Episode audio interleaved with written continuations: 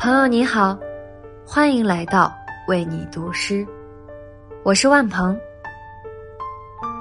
不觉已入了秋，空气中褪去夏日的燥热，按部就班的生活也有了干劲与憧憬。在今晚，我想为你读一首李所的诗歌作品《星期三的珍珠船》。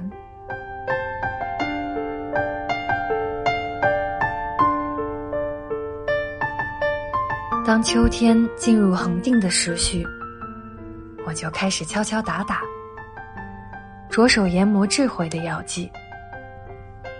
苦的还不够，我想，只是偶尔反刍那些粘稠的记忆，就足以沉默。要一声不出的吞下鱼骨，要消化那块锈蚀的铁。我想着，这一生。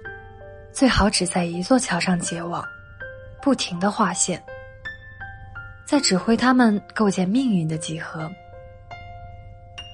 我必定会在某一个星期三，等到一艘装满珍珠的船来。